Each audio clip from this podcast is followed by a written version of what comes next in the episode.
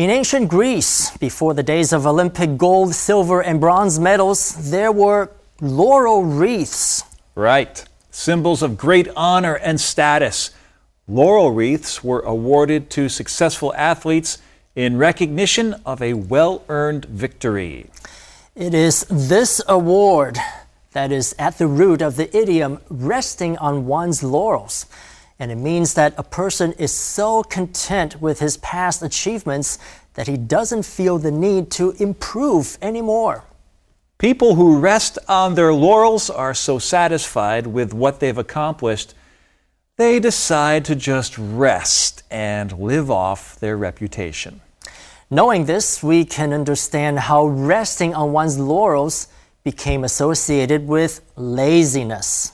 Today, this idiom goes beyond the world of sports and can be applied to talented but lazy people in any field, like singers, businessmen, politicians, authors, and artists.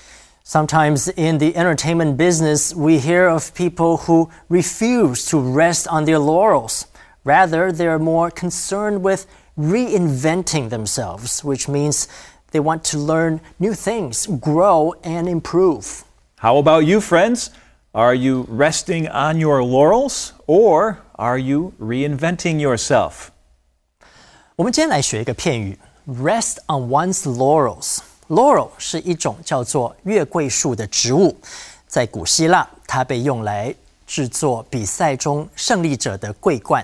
所以，如果你 rest on your laurels，你就是沉浸在你的成就中。换句话说，rest on one's laurels 就是停止尝试，不再前进，因此，因为你非常满足于过去的成功。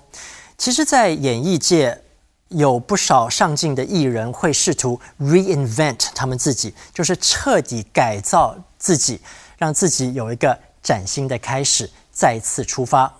Reinvent 是积极的，resting 是消极的。如果是你，会选择哪一个？